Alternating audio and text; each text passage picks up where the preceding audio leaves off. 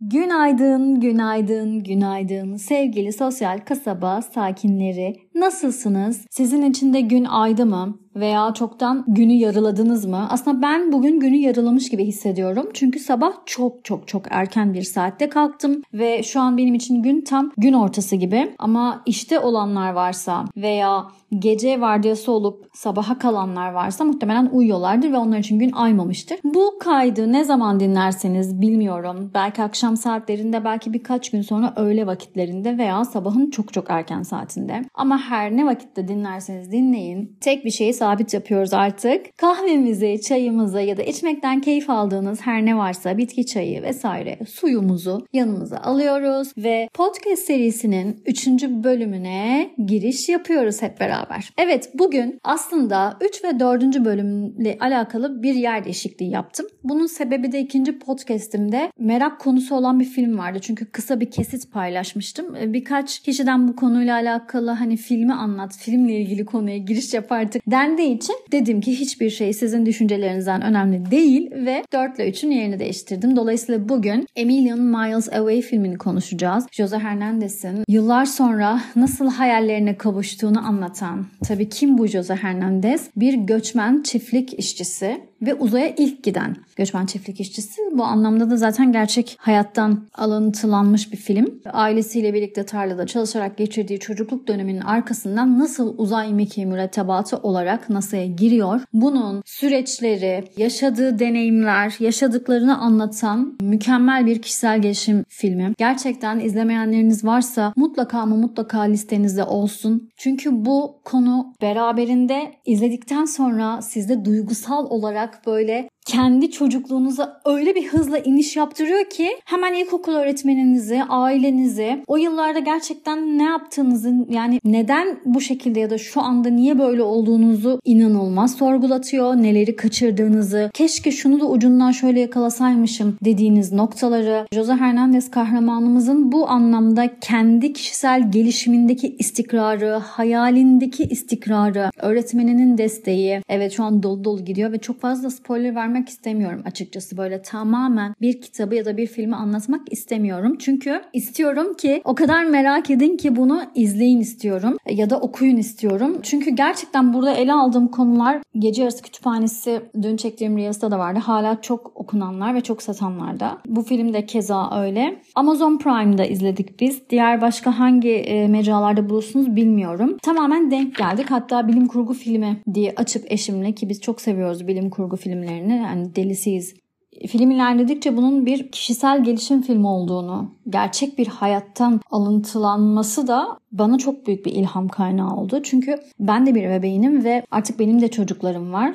Çok küçükler belki şu an ama onları şekillendirmem konusunda eminim izleyen anne babalar varsa böyle kafalarında hemen o çizilmiş kalıpların dışında böyle geniş açıyla bir bakış açısı kazandık. Yani böylemesine böyle bir üçgen değil de bildiğiniz böyle bir büyük bir V çizdi. Yani benim kafamda annelik, eğitim ve hayaller, yetenekler konusundaki düşüncelerim böyle bir V'nin, çok büyük bir V'nin geniş bir bakış açısıyla içine atılmış gibi hissettim bu filmden sonra. Hatta 2. podcastimde bu filmden bir kesit paylaşıp bende uyandırdığı çocukluk travmalarımı böyle tetikleyip uyandırdığı duygulardan da bahsetmiştim açıkçası.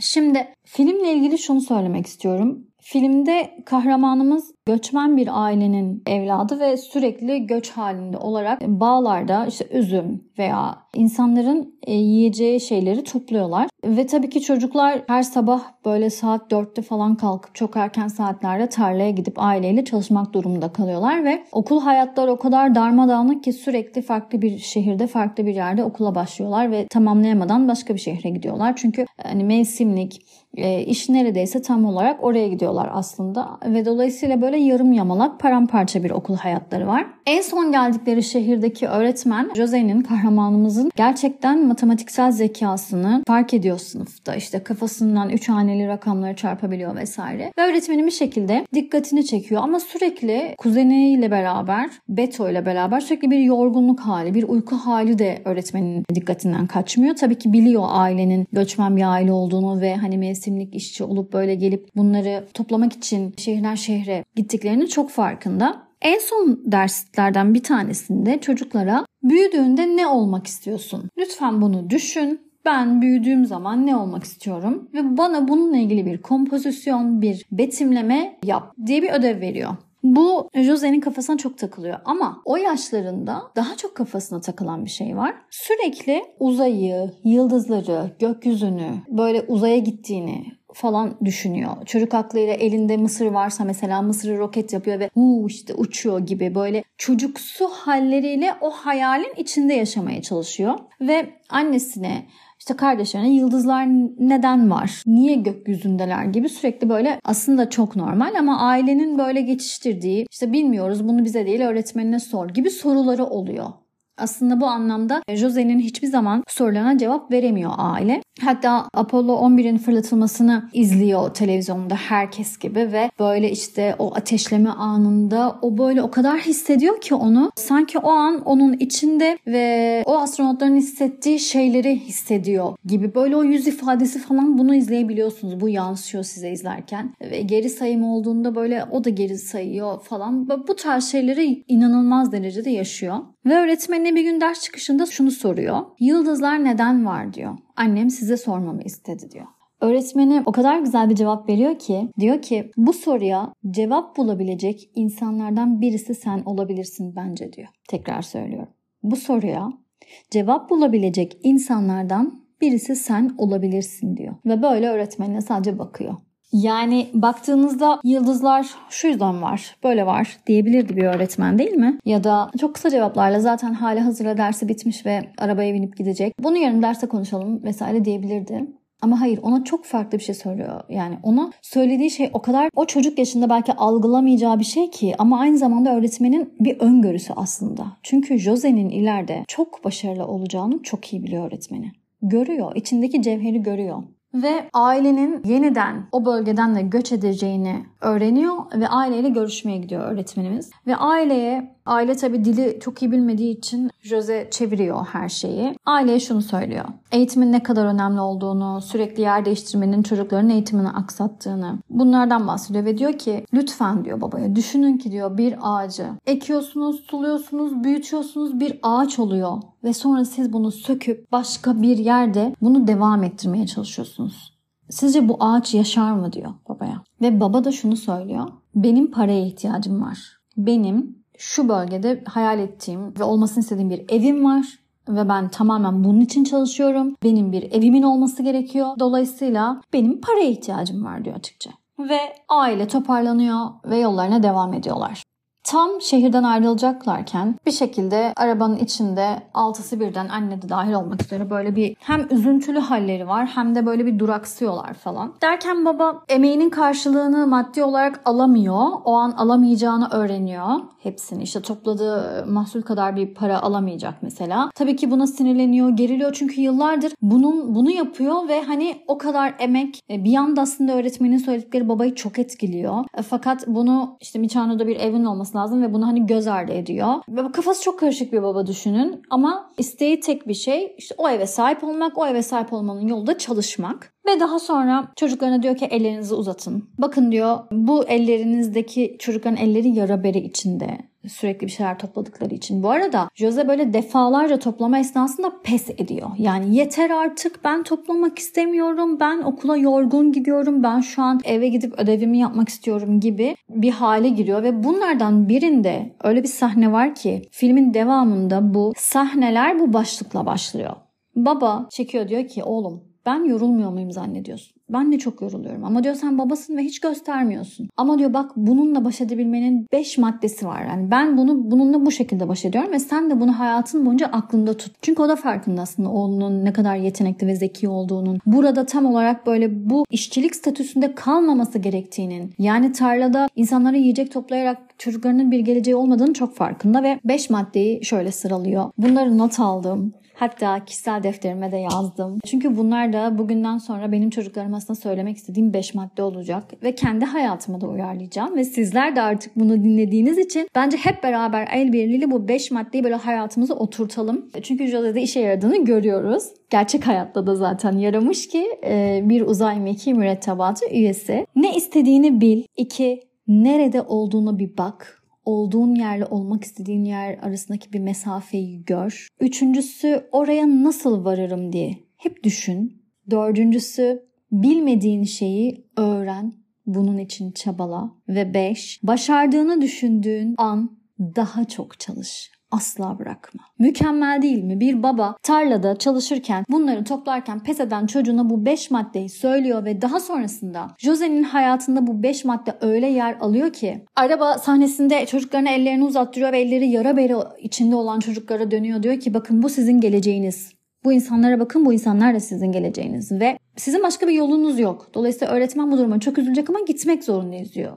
Tam bunu derken emeğinin de karşılığını alamamanın bir öfke hali var. Aslında gitmek istemiyor. Arabayı böyle çalıştırma anında baba duruyor ve diyor ki hayır ya bu sizin geçmişiniz. Öğretmen haklı. Bu sizin geleceğiniz olmayacak. Ellerinizdeki bu yaralar sizin geçmişiniz. Her zaman gurur duyun diyor çocuklarına. Ve buradan olaylar patlıyor. Yani tam 50 yaşında Jose 13 kez NASA'dan red almasına rağmen her başvurusu her yıl reddediliyor. Ta ki bir tanesini bu kez ben 12'de neyi yanlış yaptım deyip 13.de kendi eliyle, halbuki posta yoluyla gönderebilecekken kendi eliyle NASA'ya gidip şahsen kişiye teslim ediyor ve kendini takdim ediyor. Zaten o haliyle mülakatı kazanıyor ve 50 yaşından sonra bir uzay mekiği mürettebatı oluyor. Ama 50 yaşından sonra da olay bitmiyor. Çünkü hala oradaki eğitim, aslında orada bir eğitim alma hakkı kazanıyor ve oradaki eğitimler sonucunda uzaya çıkma, o ekipte olmaya hak kazanacak. Aslında yolculuğu devam ediyor. Yani başardığını düşündüğün an daha çok çabala kısmı tam olarak 5. madde 50 yaşından sonra geliyor Jose'ye. Mükemmel bir istikrar. İzlerken şunu hissettim. Bu kadar istikrarlı olabilir miydim? Bu kadar pes edeceğim şeyler yaşadıktan sonraki, burada bir parantez açmak istiyorum. Bu süre zarfında Jose evleniyor. Adele ile evleniyor. Bir emlakçıda çalışan bir hanımefendiyle evleniyor ve Adele ile arasında geçen bir sohbet var. Senin hiç idealin yok mu diyor kız ona.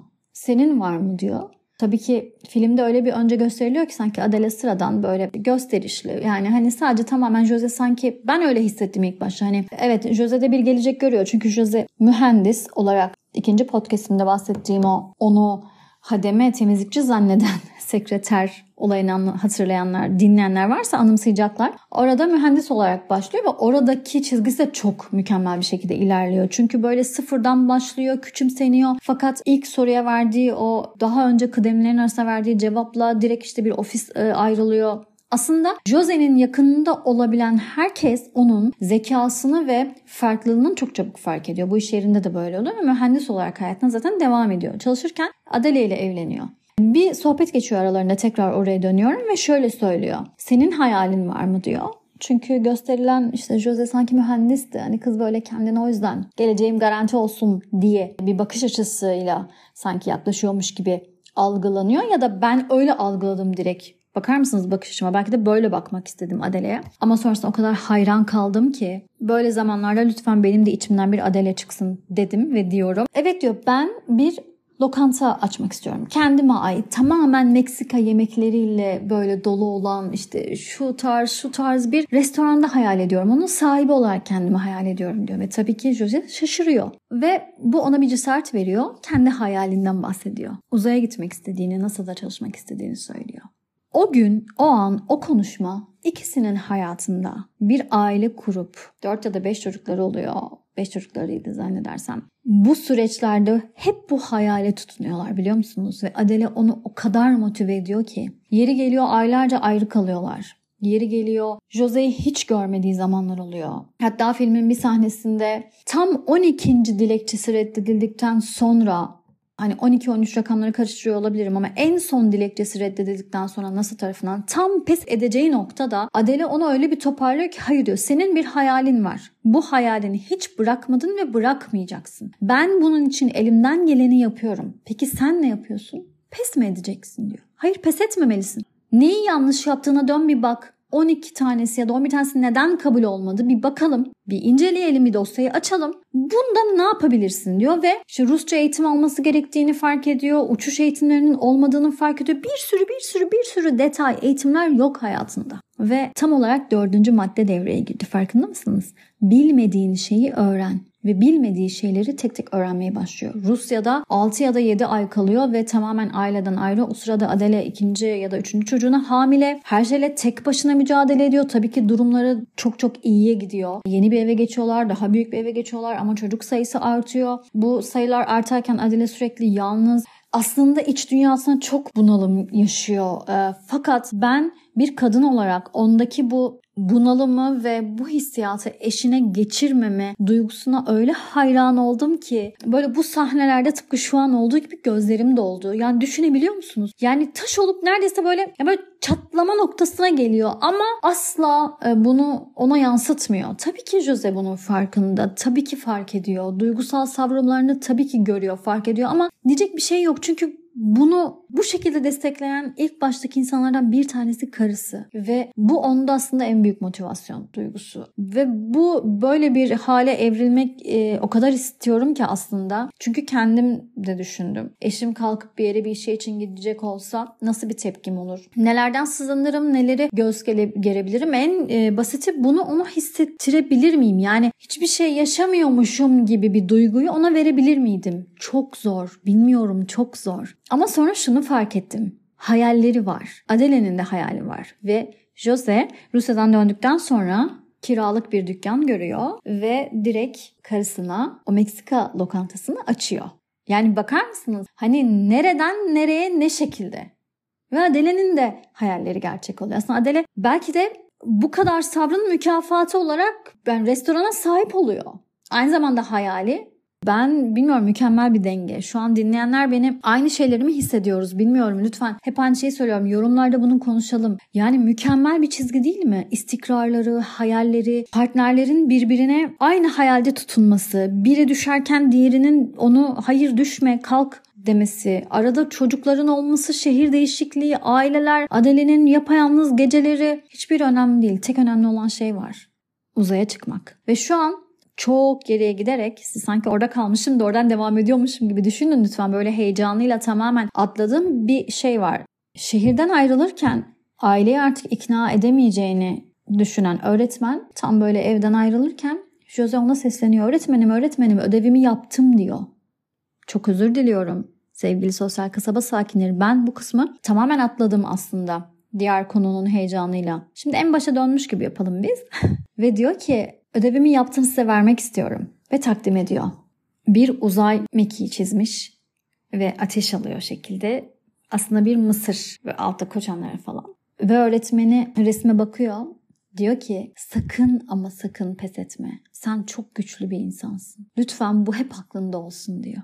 Şu an bile bunu anlatırken tüylerim diken diken oldu. Çünkü daha o yaşta sizin çizdiğiniz bir resme bu kadar inanıp sizi bu yolda böylesine motive eden bir cümleyi kuran bir öğretmen var. Düşünebiliyor musunuz? Ve ben şunu söyledim kendime. Beni de bu şekilde gören, fark eden, eminim sizler de aynı şeyi düşünüyorsunuz. Veya bu şekilde keşfedilmiş kişiler varsa lütfen yazın. Yani zamanında öğretmenleriniz sizi keşfetmiş ve şu an gerçekten hayalinizi yaşayan bir konumdaysanız lütfen bunu da belirtin. Çünkü mükemmel bir şey bence. Bir insanın hayatında yaşayabileceği, deneyimleyebileceği en güzel duygulardan bir tanesi. Bu kısmı tamamen geçmişim ama tekrar siz başta anlatmışım gibi yapın ve devam edelim.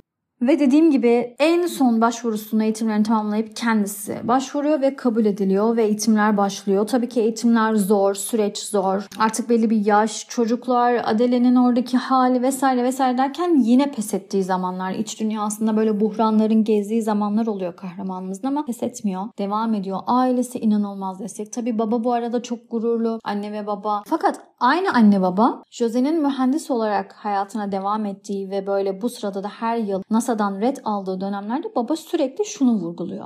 Ben senin için hayalimdeki evden vazgeçtim. Sen eğitim alasın diye. Sen şunu yapasın. Aslında beni bir nevi başına kakıyor. Ve bu Jose'yi o kadar böyle demotive ediyor ki tamam diyor artık yeter. Hani seninle ne zaman oturup bir bira içsek aynı şeyi söylüyorsun. Aynı muhabbeti yapıyorsun. Tamam yeter, ben zaten her şeyin farkındayım. Bu da ne kadar tanıdık değil mi? Ailelerimizin bazen yaptığı şeyleri özellikle de sonunda eğer istedikleri gibi bir noktada değilsek sürekli geçmişten gelip bunu yapmıştım demesi şu anki bizlere böyle bıçak gibi saplanmıyor mu? Yani ben böyle oklar saplanıyormuş gibi hissediyorum bunu her duyduğumda ya da bu tarz sohbetlere maruz kaldığımda. Çünkü evet sen bunu yapmış olabilirsin. Ama acaba bunları yaparken bana o boşluk içerisinde tam olarak benim yeteneklerimi görebildin mi? Ya da gördüğüm yeteneklerimin üzerine gittin mi? Çünkü ben çocuğum ya da ben 20'li yaşlarımdayım ya da ben daha 15'li yaşlarımdayım. Hiçbir şey bilemem.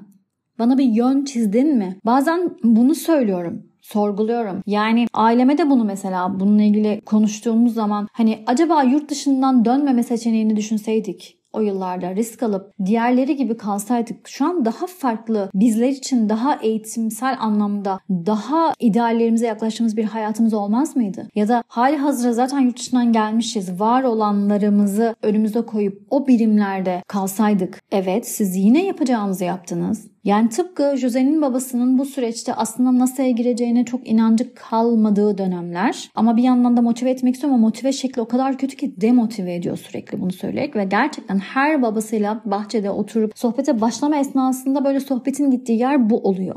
Tıpkı belki de bizim ailelerimizde gibi ne zaman geçmiş açılsa eminim bunu yaşayanlarınız vardır. Çok eminim. Direkt mevzu eğitime, eğitimde harcanan paraya, olanaklara ve kendilerinin neleri feda ettiklerine geliyor. Ben de bir ebeveynim ve ben çocuklarım için tabii ki feda edeceğim ama çok bir şey feda etmeyi düşünmüyorum. Çünkü önüne sunduğum seçenekler belirli kalacak. Şu ya da şu okulda okuma seçeneğin var. Hedefin, hayalin ne? Ne olmak istiyorsun? Yeteneği ne? Belki her şeyden bağımsız atıyorum jimnastikle keşfedilecek ve o alanda gidecek. Buyursun gitsin seve seve kafasındayım. Bu filmi izledikten sonra daha da çok o kafaya evrildim. Ve sonrasında tabii ki o mükemmel final sahnesi NASA'ya kabul edilişi 50 yaşından sonra gerçekleşiyor kahramanımızın ve sonrasında böyle ilk uçuşa hazırlanıyor. Fakat hava şartlarından dolayı uçuş olmuyor vesaire vesaire. Tabii başka detaylar da filmde var ama lütfen artık daha fazla spoiler verme Merve diyerek kendimi durduruyorum. Çünkü bayağı bir anlattım. Başka detayları da artık siz izleyin istiyorum.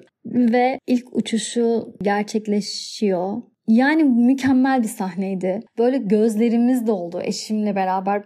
Ben böyle çok ağladım bu sahneden sonra. Hatta şu an bile gözlerim doluyor. Çünkü ben keşfedilmemiş çok insan olduğunu düşünüyorum bu şekilde. Aslında her birimizin içinde keşfedilmeyi bekleyen hala belki de o çocuk var. Ve şu an böyle bizim yaralarımızı o çocuk böyle içeri girse tam böyle onu görsek böyle yaralarımız sarılacakmış gibi hissediyoruz değil mi? Çünkü böyle eğer gerçekten şu an hayal ettiği işi, mesleği yapan varsa belki ne demek istediğimi anlamayabilir ama bizler gibi böyle yarım kalmış hayalleri olan insanlar varsa tam olarak böyle kalplerimiz şu an bir atıyor bence. Çünkü ilkokulu hayatımı düşündüm, sonrasını düşündüm. Bırakın keşfedilmeyi 50-60 kişilik bir sınıfta ilkokulu hayatı geçirdim. Mümkün değildi öğretmenin beni keşfetmesi. Mükemmel bir öğretmen olsaydı idealist. Evet belki keşfedilebilirdik ama biliyor musunuz çok kısa bir anı anlatacağım size. Beni hep etkiliyor ve hep aynı soruya dönüyorum aslında. İngiltere'de şu an annem ve babam bunu dinliyorsa onlar bana bunu anlattı. Ben yaşayan kısmıyım tabii ki ama onların anne baba olarak yaşadığı duyguları bana anlattıklarında hala böyle anımsadığımda beni çok etkiliyor. Hem öğretmenimi takdir ediyorum hem keşfedilmişim aslında fakat devamı gelmemiş. Buna üzülüyorum. Sevinsem üzülsem mi gibi bir durum oluşuyor. Resim dersindeyiz ve 5 ya da 6 yaşlarındayım zannediyorum. Öğretmen resim yapın diyor. Ben inanır mısınız o kadar aslında sıradan gibi görünüyor ama değil. O an hayalimde gökkuşağını resmetmeye çalışıyorum ama böyle bunu bildiğimiz gökkuşağı şeklinde değil. Tamamen elime renklerin böyle ahengi gibi düşünüyorum. Böyle fırçayı dümdüz bir kağıdın ucundan diğer ucuna doğru sürüklüyorum. Kağıdın ucundan diğer ucuna doğru sürüklüyorum. Ve renk kağıt çiziyorum. Birkaç gün sonra bu yapılan resim öğretmenim tarafından çok dikkat çekiyor ve bunu asmak istiyorlar. Evet bildiğiniz asmak istiyorlar. Ve aileyi çağırıyorlar. Annemi ve babamı çağırıyorlar. Onlar da geliyorlar böyle bir telaşla. Ve diyorlar ki Merve bir resim yaptı. Mükemmel renkler şöyle ve biz bunu asacağız. Şimdi Merve'nin bu ilk eseri ve daha 5-6 yaşında. Ve birileri bunun mükemmel olduğunu düşünüyor. Öğretmenim, müdür yardımcısı, müdür ve asıyorlar. Bununla ilgili Merve'nin hayatında devam eden bir şey oldu mu? Hayır. İlk eserim bu şekilde yaşandı ve bitti gibi kaldı. Hep zayıf bir insandım ve fiziğimin, kondüksiyonumun yıllar sonra da hani lise hayatımda da işte koşular vesaire gibi şeylere böyle hep beni ve fiziğimi gören öğretmenlerin işte sen aslında koşabilirdin, şu olabilirdin, elvan olabilirdin gibi ya da işte balerin olabilirdin. Çünkü çok zayıf bir fiziğe sahiptim. Mesela bunun hiç görülmemesi, bu konunun hiç konuşulmaması bir daha. Ve bunu artık bu yaşımda sorguladığımda işte zaman yoktu, müsaitlik yoktu ya da şu yoktu gibi. Peki soruyorum, Jose'nin hayatında sizce tam da böyle tarlanın ortasında müsaitlik var mı yahu? Adam NASA'ya çıktı. Adam NASA'dan da uzaya geçti. Kaç yıl sonra? Neden? Onun da çevresinde imkanları o kadar kısıtlıydı ki. Eğitim hayatı o kadar yarımdı ki. Ama ne vardı biliyor musunuz? Ona inanan insanlar vardı. Ona inanan kardeşleri vardı. Ona inanan bir annesi vardı. Ona inanan bir öğretmeni vardı. Bence bizim hayatımızda bize inanan insanların eksikliği o kadar fazla ki. Bize inanan insanlar çok küçük yaşlardan beri hayatımızda var olsaydı ve bizi bu anlamda kamçılasaydı, ressam olacaksan da ol. Bunun arkasından git. Konservatuara gireceksen gir. Her şey matematik, her şey fen, her şey edebiyat değil. Ama bu anlamda bizim nesil çok şanssız. Çünkü belli kalıplar vardı. Ve aileler bu kalıpların içerisinde olmamız için çok uğraşıyorlardı. Yani sıvı hal almamıza asla müsaade yoktu. O dönemin rehber öğretmenleri inanılmaz derecede kötüydü. Yani kendi hayatım için söylüyorum bunu. Yani hatta geçenlerde telefonda arkadaşımla konuşurken en yakın arkadaşımla ve söyledim yani bundan bahsedeceğim diye. O kadar inanmayarak bir ideal yaratmıştım ki kendime. Sırf ailem ya da ne bileyim bunu hani bu mesleği seçer ve bunu böyle duvara yazarsam tutunurum. Muhtemelen herkes wow işte Merve'nin de böyle bir hayali var der diye. Diş hekimliği. Yani o kadar alakasız ki benim hayatımda. Yani hani ben sadece dişe gidebilirim. Yani ben diş hekimi olamam normalde ve ben koca harflerle işte diş hekimi bilmem ne, diş hekimliği fakültesi bilmem ne yazmıştım falan böyle. Boğaziçi mi yazmıştım hatırlamıyorum. O kadar uzaktı ki yani hani şu an ben kişisel gelişim basamaklarımda meditasyon yapıyorum, zihin gücünü kullanma aşamalarını araştırıyorum, manifest etme süreçlerim var. Bu apayrı bir konu ama bırakın manifest etmeyi. Yani manifest sürecindeki o hayalin içine girmeniz lazım ya hani ben o kağıda bakmak bile istemiyordum aslında yani ve yıllar sonra sadece dişçiye tel taktırmak için falan gittim yani bu kadardı benim manifest etme şeyim bu kadardı zannediyorsam yani sadece dişlerime tel taktırmak için dişçiye gittim. Ve the end yani. Bu kadar. Ama arkadaşım ne dedi biliyor musunuz? Ben hatırlıyorum ortaokul yıllarında senin hayalini hatırlıyorum dedi. Demek ki bunu sesli aslında ifade etmişim. Bırakın sesli ifade etmeyi. Bunu ifade eden öğretmenlerim oldu. Bakın Merve'de şöyle bir yetenek var. Merve'nin bu alanda ilerlemesi lazım. Sizler de bunu dinlediğinizde sizlerin de hayatında bu kesitler çok çok çok tanıdıktır. Ama bizler o kadar basma kalıp hayallere böyle yerleştirilmiştik ki ben o çerçevenin içinde işte bilmem hangi üniversitenin diş hekimliği fakültesiydi idealim. Yani o kadar uzaktı ki hayır Jose ile kendimi asla birleştiremiyorum bile. Bu hedefimle bu şeyim hiç uymuyor yani. Lütfen benimle düşüncelerinizi bu anlamda paylaşın. Yalnız mıyım değil miyim bilmek istiyorum ama ben olmadığımı çok iyi biliyorum. Çünkü dediğim gibi şanssız bir nesildik. Yeteneklerimizin görüldüğünü çok düşünmüyorum. Hatta böyle varsa bile tamam ya diş hekimi olsun ondan sonra da yazı yazsın işte. Kitap çıkartsın modunda böyle şeylerdik, bireylerdik. Ve tam olarak başlıkta yazdığım hadi gel köyümüze geri dönelim. Evet bence dönelim ve Fadime'nin gerçekten düğününde halay çekelim ya. Çekelim o halayı çekelim. Yani yıllarca Ferdi Tayfur'un bu şarkısını dinledik. Belki de ne olduğunu anlamadan dinledik ya da ben şu an anlamlandırıyorum o şarkıyı yani. Hadi gelin o köyümüze bir geri dönelim. Ben 37 yaşındayım. Sizler belki 25 yaşındasınız. Belki 15, belki 45, belki 50. Hiçbir şey o köye dönmemize engel değil. O köye dönüp Fadime'nin düğününde yeniden halay çekebilir miyiz? Çekebiliriz. Ben film izledikten sonra evet çok çok geriye gittim. İnanılmaz ağladım. İçim dışıma çıktı. Kendi çocuklarıma baktım. Açımı çizdim. Kendi çocukluğumdaki o kayıp noktaları buldum. Üzüldüm, ağladım. Ama dedim ki şu an şu yaşımda. Eğer Jose 50 yaşından sonra hayal ettiği yaşla vardığı yaş arası o kadar fazla ki 55-60 yaşında eğer bunu yaşadıysa benim hala önümde hayat izin verdiği sürece bir 30-40 yılım daha var. O zaman dedim Beni o köye döndürecek 5 madde, ne istediğini bil, nerede olduğuna bak, oraya nasıl varacağını düşün, bilmediğin şeyi öğren ve başardığın an daha çoğu için çalış. Ben bu 5 maddeyi yanıma alabilirim, çantama koyabilirim ve ben Fadime'nin düğününe yetişebilirim dedim. A Million Miles Away. Hayır, bizler için uzaklık milyon kadar değil. Aslında dibimizde, burnumuzda. Tamamen hayal ettiğimiz bu saatten sonrası için ne varsa ulaşmamızda o kadar ilham verici bir film ki. Konuyu bu şekilde bağlamak istedim. Yani olduğumuz konumda da eğer hala birlikte olduğumuz insanlar, arkadaşlar, sizin hayatınızda kısacası size inanan, hayallerinize, hedeflerinize inanan insanlar varsa şöyle bir toplayın. Böyle masadaki tozları ya da kırıntıları ya da böyle şeyleri toplayın. Avucunuzun içine doğru alın ve yola devam edelim. Ben özellikle dünden sonra o kadar böyle buna daha çok inanarak artık bu sabaha başladım ki bu sabah böyle erken kalkmak istedim. Yatmadım, uyumadım, düşündüm. En iyi halime şunları söyledim. Sen bu insanları yanına alacaksın. Evet, belki sen bir kayıpsın kendin için. İdeallerin, olmak istediğin ya da şu anda yapmadığın, yapmaktan hoşlanmadığın bir mesleği yapıyorsun ve aslında yapmak istediğin meslek hep farklıydı. Hayır, bir saniye. Onun yan dalından, yanından, yönünden geçebilirsin. Ben hep sporla iç içe olmak istiyordum. Hep böyle ben zayıfmışım, neden beni değerlendirmediniz? Beni neden küçük yaşta jimnastiğe yazdırmadınız? Neden ben bir balerin değilim? Ve o kadar özenirdim ki o gösterileri izlediğimde. Yani böyle kendimi sahnede hayal ettiğim çok olmuştur çocukken. Ben bir balerinim ve sahnedeyim. O tütü etek, o böyle çoraplar falan beni çok çok etkilerdi aslında. Kimse de bilmez yani bunu. Çok fazla bunu yansıtmam çünkü. Aslında çok fazla hiçbir şey yansıtmıyorum kendimle alakalı ama podcastler sayesinde artık öğreniyorsunuz. Ve şu an onun böyle yanından yönünden geçiyorum. 2. üniversitemi okuyorum. Egzersiz ve spor bilimlerindeyim. 3,5 yıldır pilates yapıyorum. Ve hayat bana öyle bir kapı açtı ki tekrar bu ay pilates eğitmeni olarak hayatıma devam edeceğim.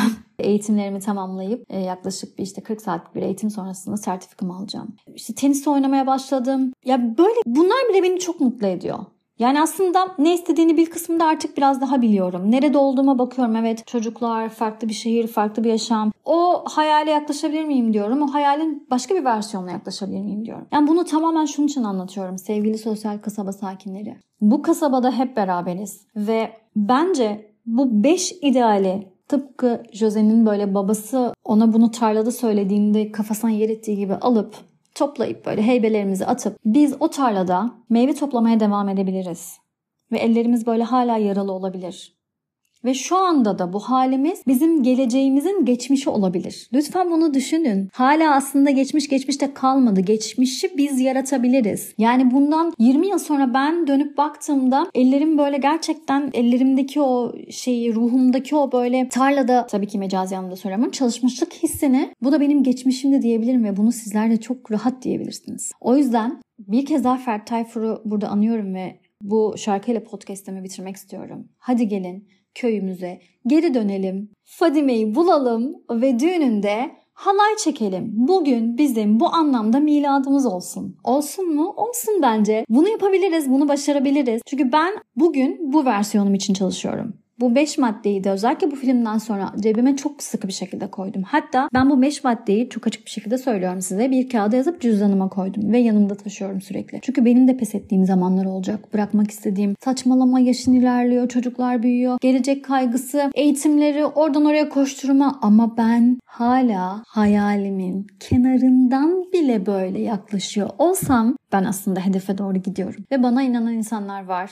İyi ki de varlar. Onların kıymetini dünden sonra çok daha iyi anladım. Ve hayat sizlerle güzel dostlarım.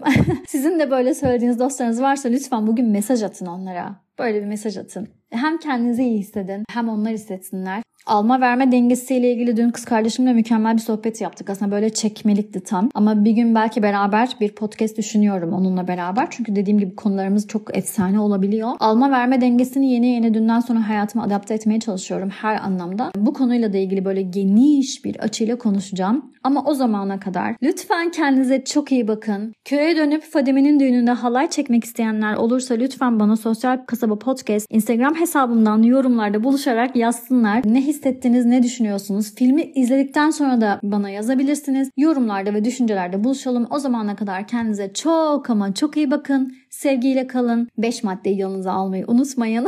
Bir sonraki podcast'te görüşünceye dek lütfen kendinize çok ama çok iyi bakın.